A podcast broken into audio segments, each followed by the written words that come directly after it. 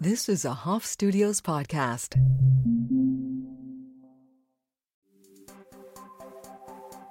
Jennie has a community on Instagram that is like so involved and like from all over the world. Is it all over the world, or is it just it, yeah, the United States? Yes. Well, no, I have some people. Yeah, I've done consult calls with two people in Abu Dhabi, Wow.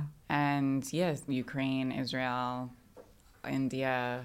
I mean, in prime. Ukraine, Ukraine during the war. No, no, before. and I, I wish I like remembered exactly which followers were from where because I wanted to reach out specifically. But yeah, my the m- most major city obviously is New York, mm, Yeah. and then LA is actually the second. Is this my gift? well, right. That's your gift. This is so cute So that you do this. Laura's amazing. So Laura is an um, a mom curious Your type handwriting of is weirdly impeccable. Like, who are you? Um, thanks. It's like the only visual art I actually have in me. I was talking to um, Chelsea of the Dough Project, and we were just like sort of gawking at your beautiful yurt that you did.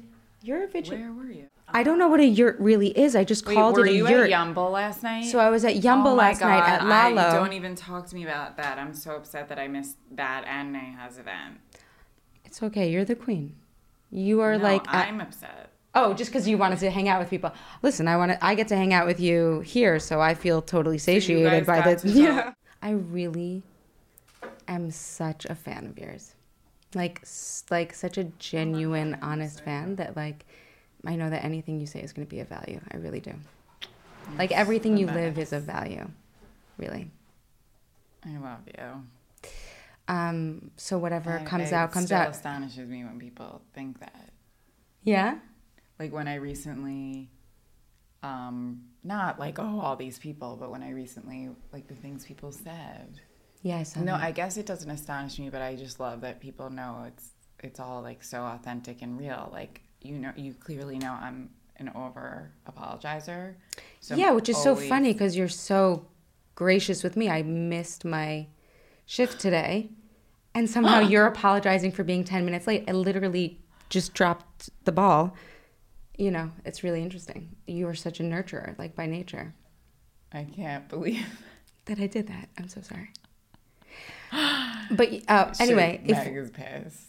they're all pissed. Who Nora was called? like, "Who is so so?" Nora and Meg, they just were like, "But who is covering?" And I said, "No one."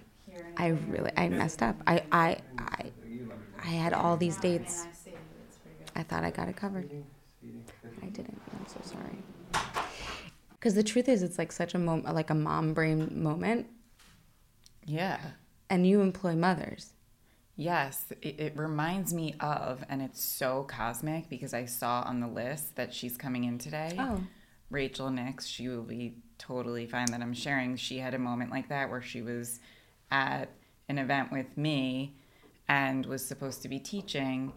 And you have so much wrapped up into that feeling of like disappointment, but then it's like, I always go back to what example, like, what do I want my kids to feel when they grow up and have these moments? And mistakes are okay. Yeah. It's not like make mistakes and drop the ball every which way, but we can't beat ourselves up. Yeah, I mean, it's also not helpful to beat yourself up. I spent years of my life beating myself up, and it never got me anywhere on time. Same. Like it, it never, it never, you know, stopped me from dropping any balls. Like I it, mean, we could actually, have a whole conversation about the psychology behind all of that and getting places on time and stuff, and like what is most effective with that. But instead, we'll just say that I totally understood when I walked in, and you're like, I missed my shift at your play space. where that- you employ me. Well, first you said you missed yours too. No, I was joking with you. You didn't get the joke because you were so upset that you were late that you didn't even get the joke. Oh my god. but God, I'm right. the one who missed it. The truth is, like, you know, as like beautiful as you are as a mother, I think as a mentor for your employees and for the women, uh, mostly women online, right? And on your Yeah, but that's also one of the reasons I changed it from Mo Mommies to Jennie Monness. Oh. Because I wanted to welcome non moms as well. Oh, and do mo- non moms follow? Yeah. And grandparents and fathers and caregivers. Yeah. That's amazing. So that's what so our hope for this podcast is basically to talk to these non-moms, maybe moms. Like sure, like I think it's a good idea to be a mother if you want to be. I also think it's a good idea to not be a mother if you don't want to be because like we need like well For sure. adjusted people on earth. We don't need more people. um and I think a lot of I think a lot of people who would and do tune into this um, might relate to your fertility journey. And I, Yes. you speak so candidly about it, and uh, I just wanted to, you know, Yeah. and something else before I dive in, you know, if there's non moms listening into this, what other things we'll talk about are many things that I'm grateful I knew about before I was a Yeah. mom. And Yeah. we talked about that a little bit in just our friendship. Yeah. How, yeah, learning a lot of the stuff that I guide parents on and that we connect on Yeah. is so helpful before becoming a parent, even in the fertility journey. I like to say fertility journey because whoever knows if you're infertile, I mean, I definitely didn't, which I'll talk about in a second, but uh, yeah, just anyway, during that time, yeah, you don't know, right? Until unless you've been knocked up many times prior to wanting to become a mother, you don't really know. Or I, I do know that some people like check their eggs beforehand. Oh, Like if they know that they want to wait and they just want to Yes. see what's going on inside. For sure. Um, and then I do know one other person who donated. Nope, she didn't donate.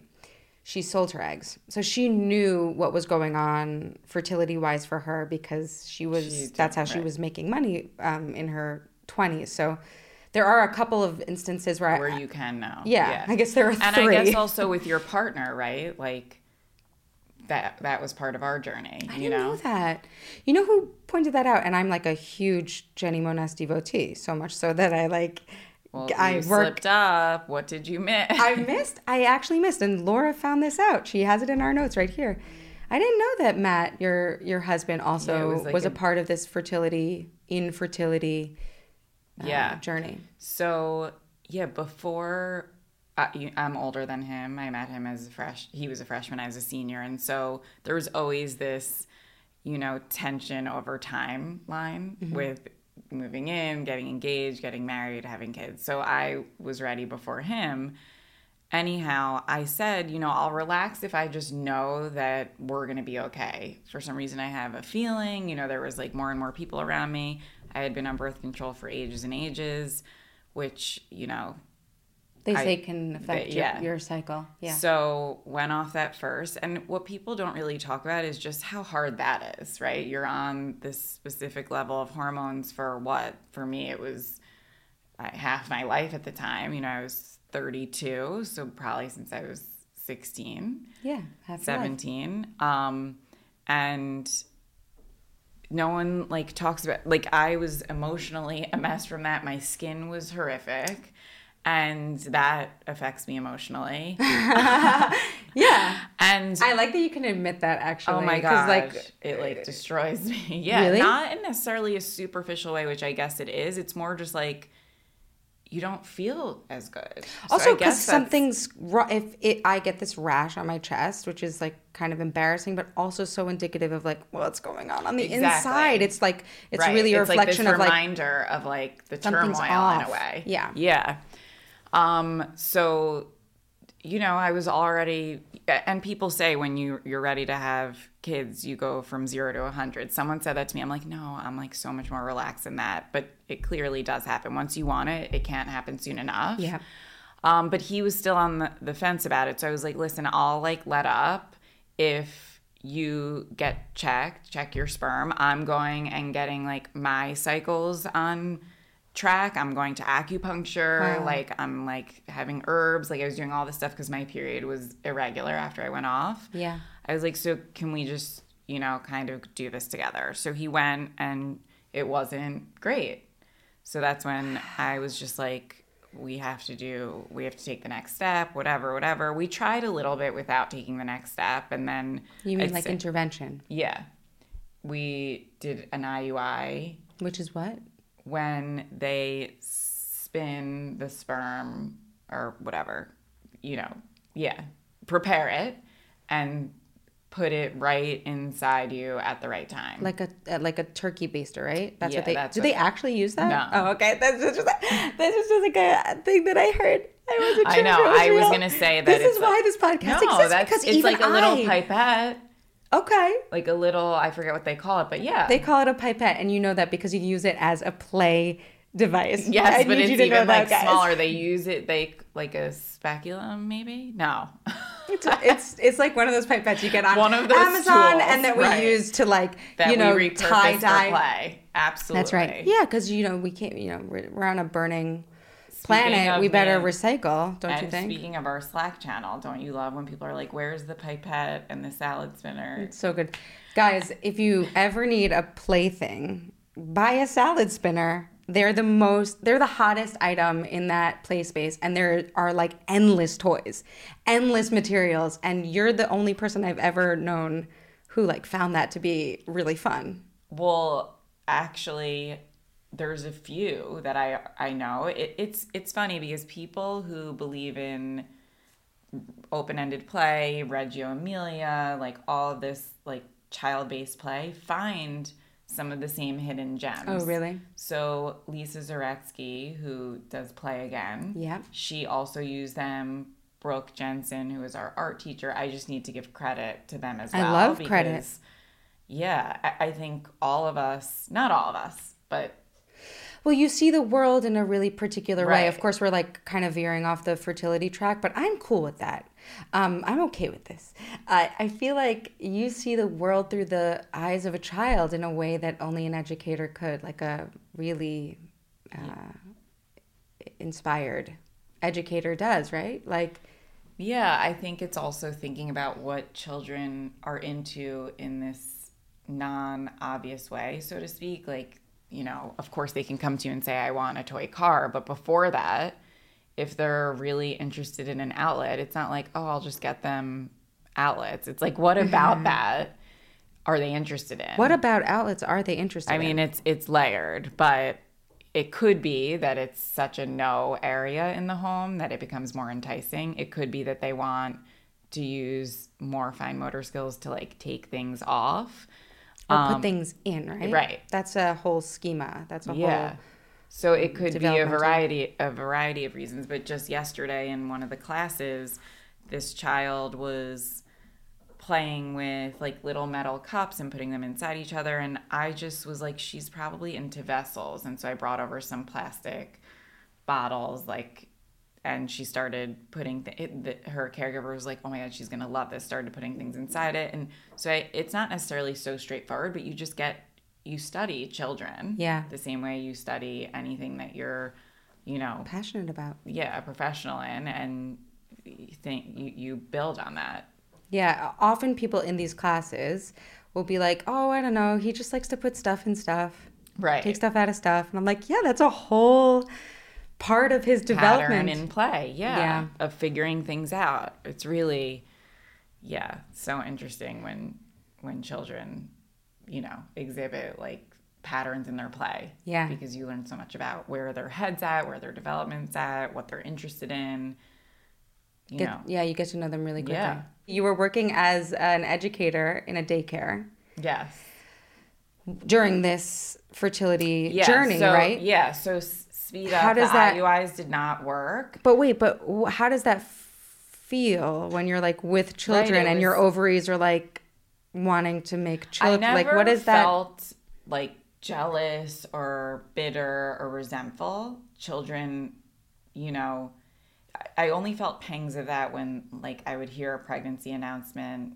you know, and it's so hard for me to admit, you know. No, admit it so that other people who hear it can admit it. Yeah, It, it, if only to themselves. It was hard, not where you should be ashamed of that, but you know, friends, you just want to be happy for them. Yeah. And then this, this was the first time in my life that people I loved, there was a mix of like I guess not happy. Yeah. You know? Jealous or yeah, Yeah. and or that's just like normal. why did it come easy for them and that's why i was very private about it initially because you know i was very type A and perfectionist and wanted, you know, to exude like, you know, everything comes easy or, or whatever. I have that life, you know, the, what, all the stuff we saw also on Instagram at the time, I feel, which is part of the story.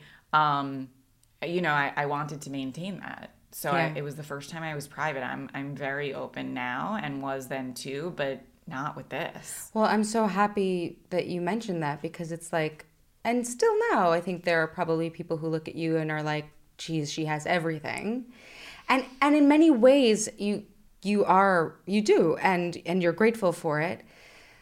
But not, you know, life is life. Right. And I don't like pride myself on that stuff hmm. anymore. I, I I pride myself on feeling confident enough to be like, I'm gonna put all that aside in this really vulnerable moment if it could help any of the people that are on this ride with me. I think it does. I actually that- remember you like um, a couple of times. There are a couple of photos that come to me, which is like your photo of your um, of your belly when you were pregnant with Tess, with bruises on it, Yeah. and you were like eating strawberries, and I was like, wow, like it wasn't my journey, but it was so, um, you know, it was beautiful. I'm not an expert. Like I'm just a person. So if like something. I still need to like know about all this. yeah, Did you seek this out? I had this idea a long time ago that I didn't, uh, similar to you, where I didn't want other women to feel so fucking in the dark. Just feel like women are in the dark about this entire experience around fertility, around raising children respectfully, around their body changing, around a lot of things because they're busy.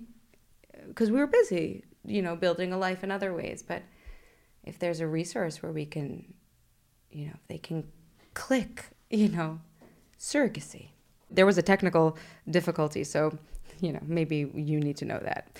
But we were picking it up here where I'm I was just telling Jennie about why I started this podcast, which is I really feel like people are in the dark. They're in the dark. Women are in the dark about the way bodies change, respectful parenting, IVF, and I, you know, I, I'm just I just feel like, what if women knew? What if your sister, right? Your sister who is an aunt a million times over and who just had a baby, right? Yeah. Uh, so she knows the fertility journey, like she knows respectful parenting, and still there are things that she just was blind to. I have to, Totally. No, it's, it's so interesting as you're even saying this. I'm like, yes, I there's so much I wish I knew, but there's also the people out there who think they don't need to know. That was me. Like I know it all. Like a million parents have done this before. Like I work in early childhood. So I also like this for the person who wants to know to tell the person who thinks they know. Yeah. Because I would have wanted that too. So anyway, yes, my sister knew so much from me sharing so much, the one who just had the baby, that there were times where she's like, You make me scared to become right. So how do we like, how do we not so scare we're people not off? right we're being on no no but that was Mm-hmm. she was very close to seeing like all the you know it's hard It is hard, yeah. yeah So you tried IUI.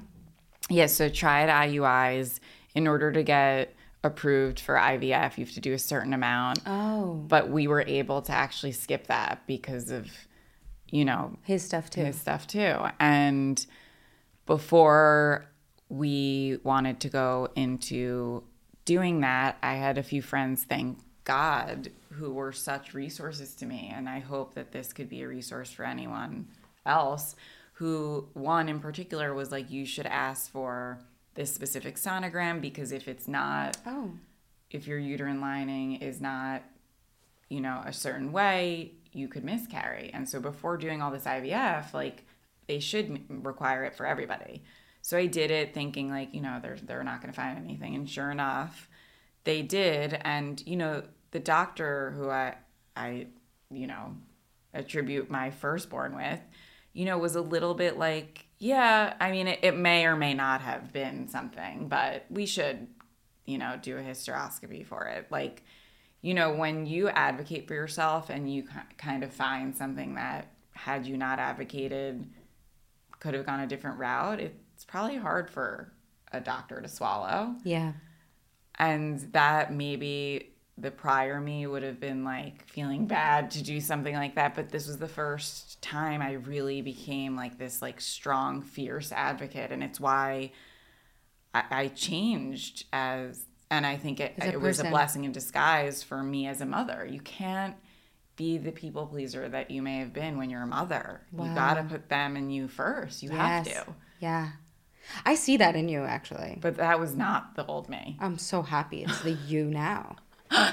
So yeah, because I- you're so much better of a caregiver, yeah. caretaker. You're a, a you're a fantastic boss, and I think it's I, I I also attribute that to you taking care of yourself and having your you know your needs met and your children's needs met. You also allow for the process to unfold. You allow for it to be a feminine process. You allow me specifically to get better every time. You know, I you see. Um, you you see the best in in everyone you uh you are the boss of I can't and you need to what you needed to have graduated to be the boss Yeah. you know Right. I had been a director and boss before, but differently. Like, it, it, I think, you know, it, I wasn't as successful at the mm. employee management, honestly, because I, you know, wasn't, you know, I was always trying to make everyone happy. But the kids needed to be happy. Yeah. And they couldn't be happy without the right people. But anyway, yeah.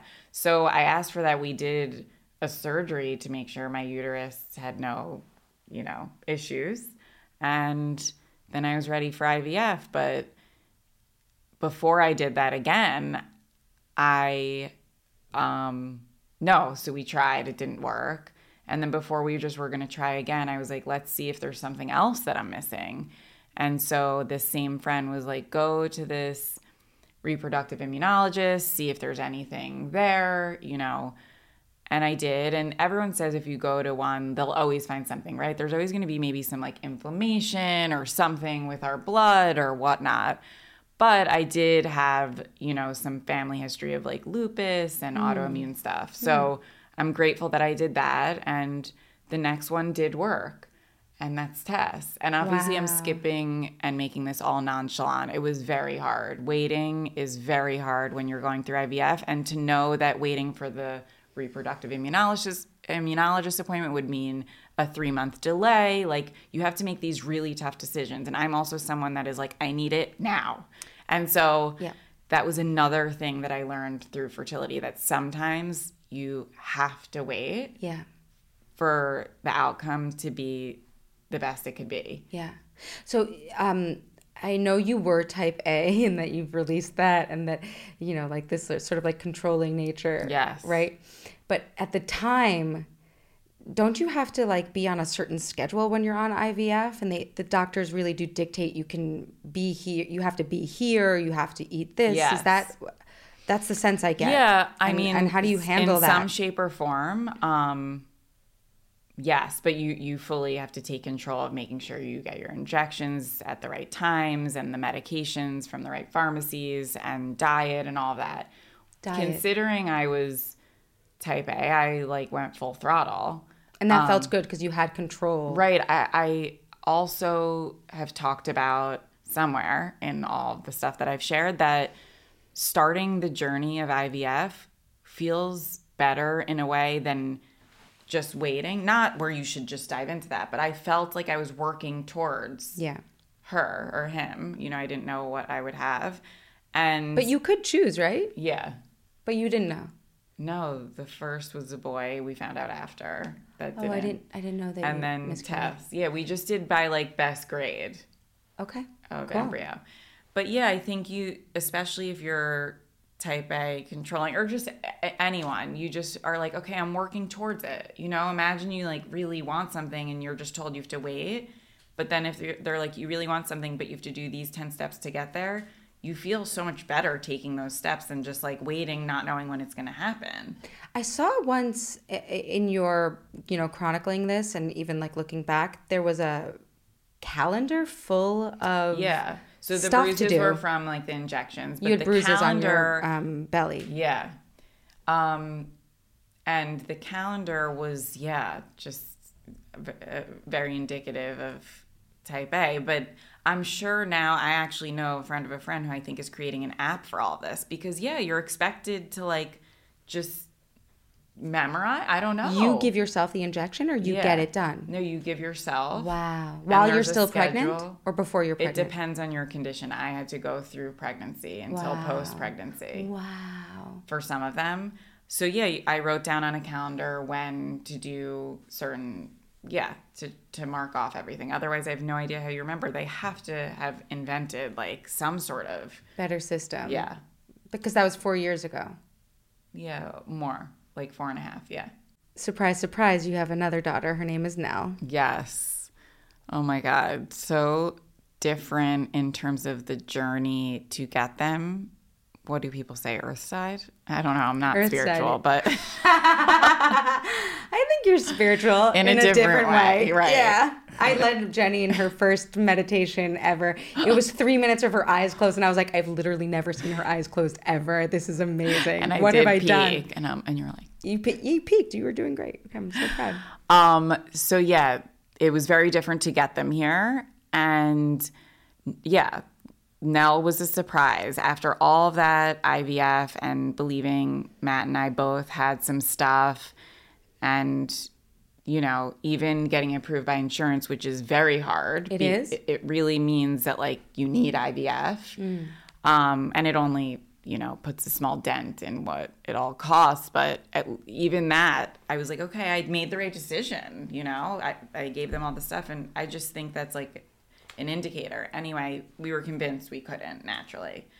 Um, Tess was 16 months, and I felt like I had drank too much. I was at our friend's house in the Hamptons, and the next day I was like, guys, like I was like laying down. I was like, can we go to the diner?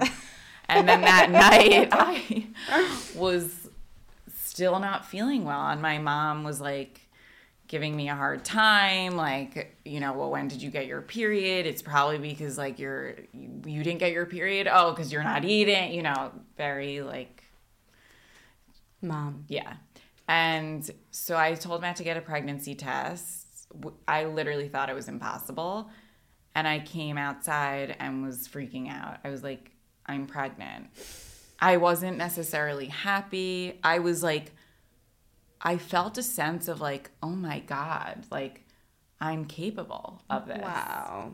I really did. But I also felt a huge sense of I didn't have enough time with Tess. Yeah. Those were the two things. Yeah. I was like, go me. Like, oh my God. Like, that's something that if you do IVF, that I felt like, you know, I'm not capable, I guess, on my own, you know, that, that did go. And then I came to terms with that. So that was like a really, I just feel so happy for you. I also felt I really I I um whenever you write about Tess having been 16 months and then, you know, diving into another pregnancy, I had a very similar experience with Ness who was I think 19, I don't know, around the same age when I was pregnant with Paz and like that feeling of not having enough time. yeah. Oof. That's the part that, like, if I start crying, I won't stop. Yeah, But that it really it's it's still so real for me. He's 5 and I'm like, "Oh, I know. oh, whew. And there's, I mean, um, we could do like eight hours on being a mom of two and the guilt and and all that. I don't That- know if it's guilt anymore. It's, it's no, my- no. it- yes, I mean is- like that initial guilt of like is- we didn't have enough time and that this baby's like taking, yeah, and just it was initially for me. I mean, it's a lot of things. It's like guilt, and I didn't give him enough, and oh my god, and blah.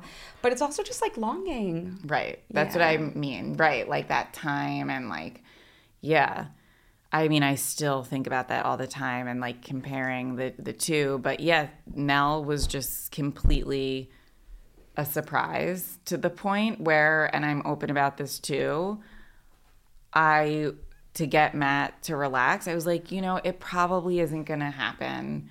You know, Like to fruition. Yeah, let's just. I, I can't even go to the doctor until seven weeks anyway. They don't let you. Yeah. I'm sure if I like begged, I could have, but I was kind of just like, let's just like process. But like for the listener, like before seven ish weeks, it's the reason why they delay that is because they're looking for a heartbeat. You know, Right. Oh yeah, I was able to go right away for blood. Sure, and that's good Right. news. But they're not. They can't tell you anything beyond that. They won't see anything on a sonogram really. and they don't know if it's viable Right. until they have a heartbeat and of course even then things, things happen, happen. which I also went through. But yeah. yeah Um, but yeah, so then when seven weeks came and we went, like I, I don't need to get into it, but the the gyno gave us like a card for like a therapist. I can I say all therapy, of this now because. Matt and I are so in love with Nell. But the point was that we weren't in agreement on what we were gonna do right that's how much this was like such a shock and i am sharing it because like you just never know and i know there's people that are like oh i know and there's of course an array of conditions but i just yeah and and there was a an ivf month at the time on good morning america that i, I was saw on that, and they wanted me announce it there to announce it there but it was live and they went cut to commercial but i was supposed to announce how the myth that once you do or, or that or, or yeah, that when you do IVF or once you have a child, it can make your reproductive system kind of on track, so to speak. i i love the phrase um Not when a- always, of course, but yeah when a when a baby is born a mother is born and i find that on so many levels, like both literal and yeah. but also like things happen to your body in a way that you are born again oh yeah, really for sure. Yeah. clearly Yeah. And nell is that kind of gal right like she's just like i'm here Totally.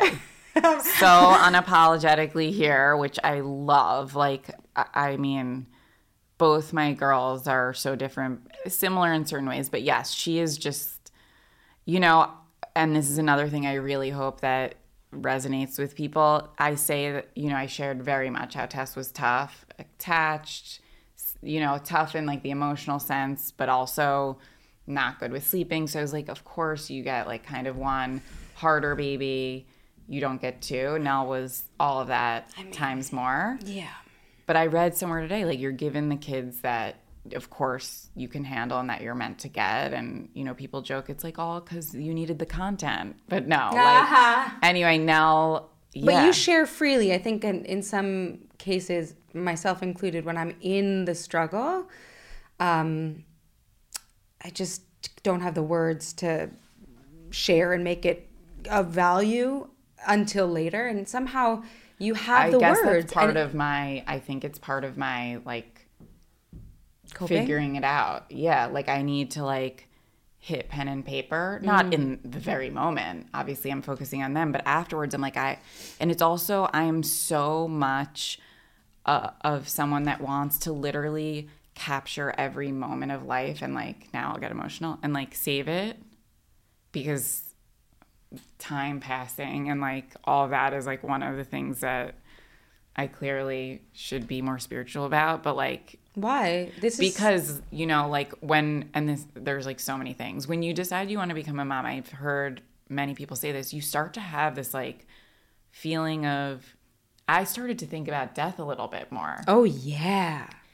And yeah like i would be like with my mom and we were like picking out a wedding dress for my sister and i was like thinking about how she wouldn't be there necessarily maybe for all of my like I, just you start to think about all of that so much more so anyway i'm like someone clearly that loves photos but also loves like i just want to remember like everything like Yeah. smells and like i just love life i Yeah. guess and You're so good at my it. kids just like embody all of that so anyway yeah i think part of it is like being able to document truly like i'm such that person that did scrapbooks and photos until i had no way of keeping up with it Yeah. so that but also finding value in it learning myself growing myself and then hope and then i guess helping others do the same through that Yeah, and you're an, a natural educator.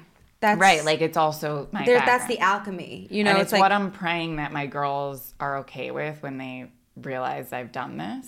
I've done this to them. I never. well, they are the most beautiful, artistic, empathetic, spicy children, and they really are so delightful to watch grow for the rest of us. And I, I, I hear you that you're like, wait, am I supposed to like keep that private? Well, because I don't right, know. it's all about respectful parenting. It's not so respectful, but don't document your child's life for the public eye. Unless it's for the greater good. Right.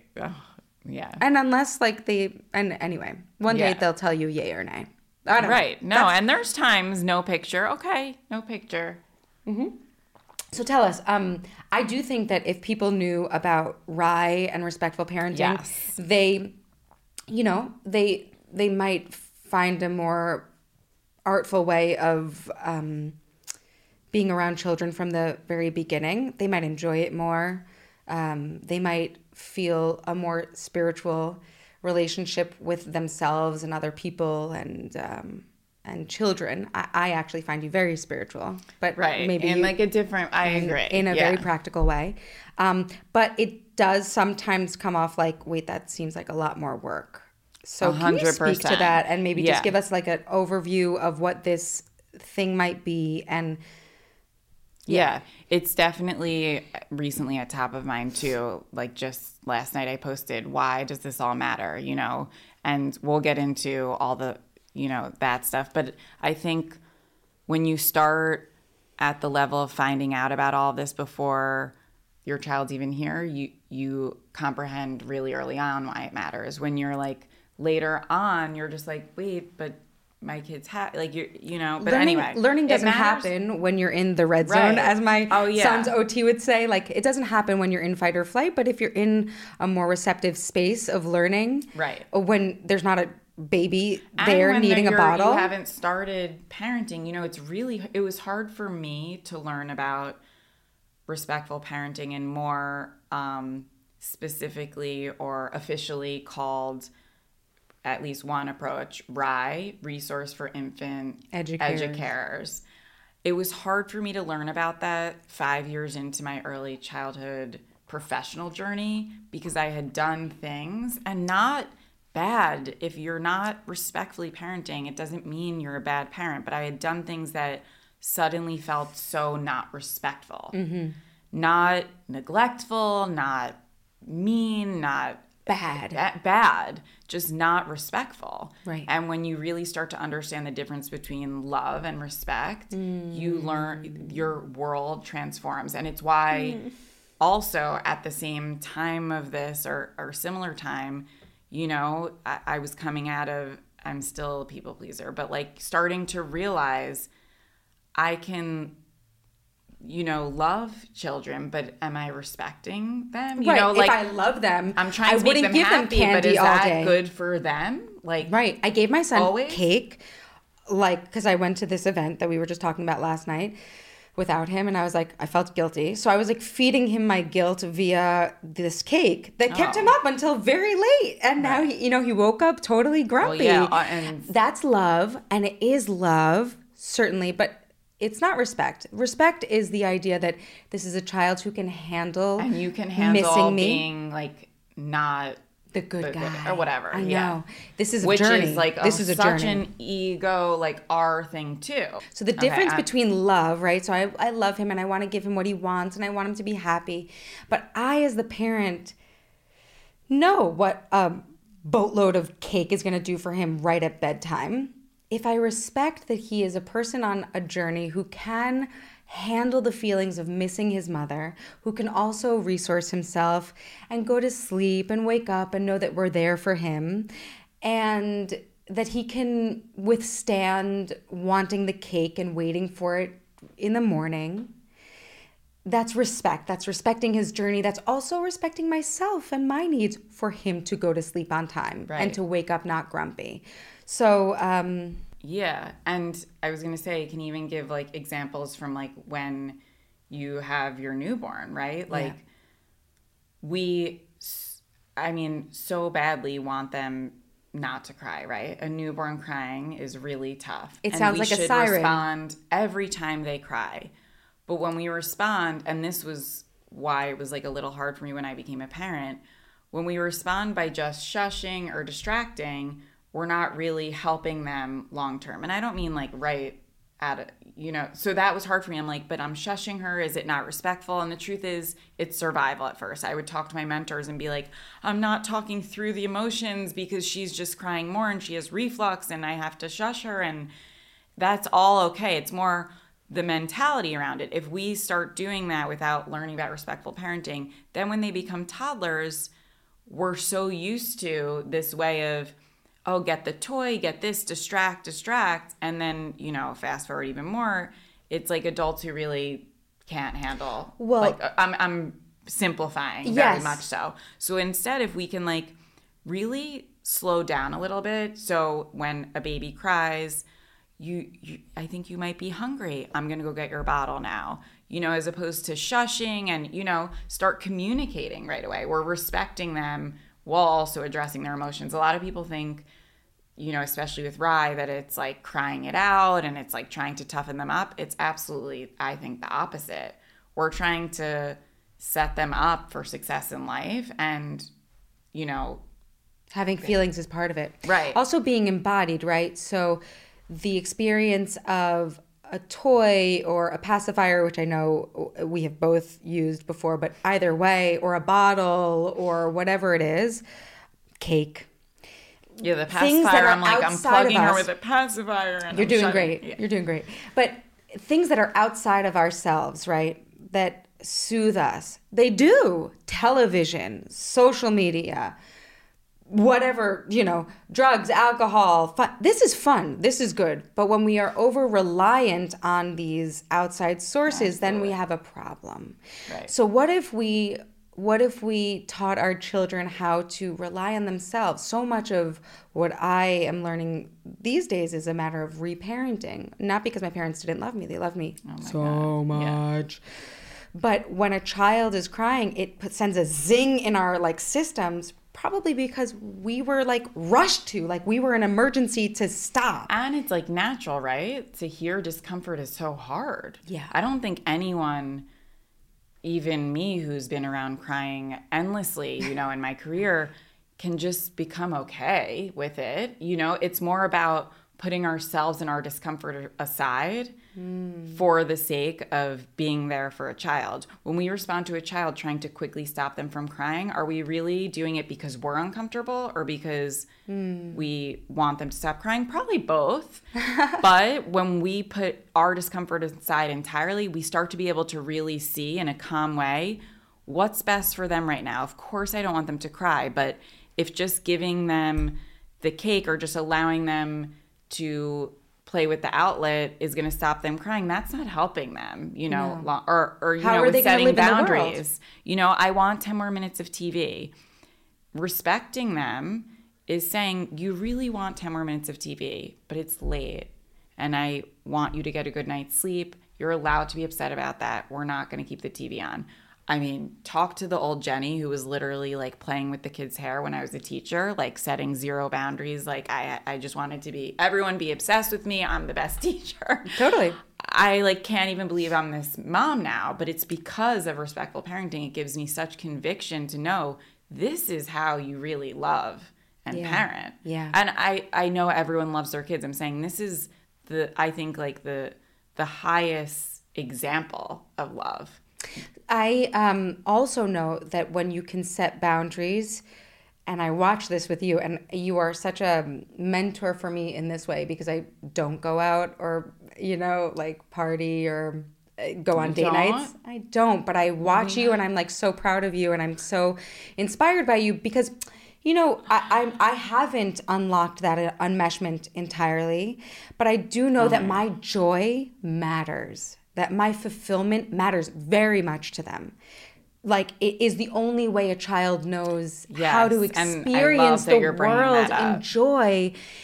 You know, I watch you doing like there are some like videos of Jennie doing her like beach curler waves, and like it might seem it might seem um, unimportant, but in fact, to feel good in your own skin as a mother, to know Is, that you're uncomfortable with my beach waving and I trust that you can move through that and that I can serve my own needs is actually huge. very respectful and way way healthier for them. A hundred percent. And I think there's a lot of people who would see that at the surface and think it's selfish or self-focused. And I actually, I don't think I ever shared it. There was one time I was beach waving and taking a deep breath, and I heard the tumult or like all of the crying.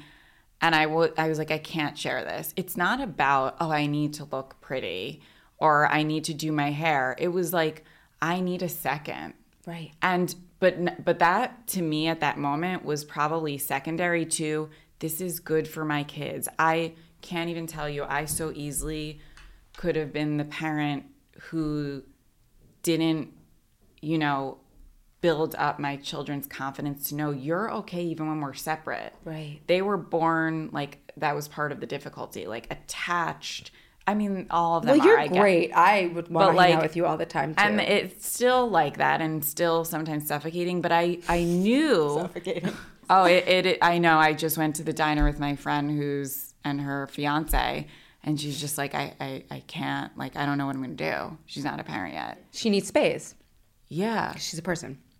and i guess seeing yeah I, I don't i don't know if it's evident how you've definitely seen the girls in your class. Like it, yeah okay so you know. I know. like taking a moment for a beach waving with that like it's you have to okay anyway. And it's also good for them. It's good for children to have confidence to know i'm okay even when i need i, I feel like i have to have mommy Yeah. and to work through that and be like i i wanted her so bad but i don't have to have her That's right. Yeah, and also mommy's a different person than me, which makes me a different person than her. Right. Which is so important, right? Like I mean for so many reasons. But yes, the the clinginess, the whininess, the like you can't breathe. I was not prepared for that. Yeah. And I worked with children. I I was not prepared for that at all. And I think there's a, a range, right? I don't think all children are as extreme as that. But you do seem to take time for yourself. You you're you, you're the boss of I how wonder many how many related, locations? though. Oh, because you do need time for yourself in order to be resourced and full, I so that you can be respectful. Maybe that's why you take the time for I think it might be why, why I you dress so beautifully. no, really. I actually noticed that like since you've been a mother, like your wardrobe has gotten better. And I, I no, I see it. I actually think you're right. I am right. I see the videos. I it, it's like right and that takes different shapes and forms for everyone right like some people are like i want to take time to work out or i want to take time for date night. We we do friend stuff but a date it. night for me and matt is not like it's rarely just going out. It's like just at home. But i'm saying it, it's different for everybody. And yes sometimes you hold on to those things more. And for me yes like my sense of um what's it called? Expressing myself through clothes or I, I guess matters more, a little bit more now. and also your entrepreneurial Yeah, spirit has really related to that, flourished. I think sometimes to- the clinginess can, or in this case, from what I see, the clinginess almost inspired. Whoa, whoa, whoa, whoa, whoa, whoa, whoa. We need some space. We need space. I need space. I count. In fact, my my Right. needs and my expression counts for you. I get it. You want me, and this is what's what's best. And it, it has resulted in how many locations are there of Union Square Play? There's going to be eight, Eight locations. but right now there's two that people know about. Hmm. Great. So in like just a few, well, you know, I think everything because you work with Union Square Play. I don't know. But I yes. only know of, of the three. Oh, but I only knew of the five. I didn't know of eight. But I'm not great with math, so it's possible. I just want to quickly wrap up that that sentiment before because I think when you become a mom and you feel like you don't have time to shower or whatever, I, I went through that to an extreme, like baby in the bouncer while I'm in the shower, like with a foot outside, like. I I don't want anyone listening to me and you talking about like no no no like foot clothes and all this like thinking like how do you even have time like I didn't Uh, you know have that time. And I think that when you start to see little windows and your children get older you you find time and you're able to give put yourself in places that feel like you need. I just want to put that disclaimer that, like, Totally. it takes And- time and you know I I and to give into that not sacrificing of yourself entirely ever but you know like it comes That know? even a like an educator, someone who knows children well, someone you know, who's a professional mom, yeah as they say, is in it sometimes. oh my god yeah I, I I only meant to celebrate what was possible when you Yeah. are out of the fog, Yes, out yes. of the brainwashing. You And know, sometimes you that go back to the fog. we need to be absolutely everything for everyone all the time. a hundred percent. I just see a lot of, uh, of that perfectionism, that people pleasing. I see it having dissipated from you, and like, and we're all, we all benefit from that. Yes. From you being your fullest, bestest self. I thank We you. all for saying benefit from that, and we- I hope that the listener can can really take that in. yeah, You know, And that there's nothing to be ashamed of in thriving. totally, and nothing to be ashamed of when you change in motherhood, right? Yeah. You might not be who you were before, but you could be someone better. Yeah. Um, Union Square Play is my third child. Um, with my incredible partners, Sandra DeCapua and Anthony Rudolph, who I met when I was leading respectful parenting groups. Sandra was sent to my group with her four month old through a friend at, you know, an, a school. I was renting a space in a school. And she came, and long story short, after those eight weeks, she's like, Come see this space my partner and I have. We, we think we're going to make it a play space. Anyway, the three of us got married in business, and we hope are changing the parenting world in a way where everyone is more open to asking for help, more open to coming together, to respectful parenting, and you know, just having fun Yeah. on this journey and being okay with being vulnerable and asking for help. Like when people come into our space, we're like, hand me your baby, park the stroller, you know, just being okay with that stuff. Like, don't come in here thinking you have to do it all. Like, we're here. Yeah. Um, but Union Square Play really puts children at the forefront. It's a play space that has become a lot more. And Well, you have mom groups also, right? Yes. And even beyond the space during the pandemic, you didn't have a physical space, but you were operating at full blast. yeah, yeah, exactly. It's a We were community.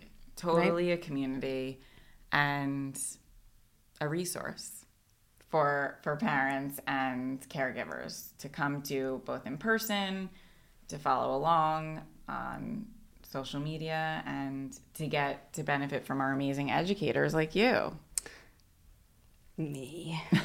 I, I love working for you and with you, and um, I, I I like um I like being your follower on Instagram. Where can we find you on Instagram, by the way?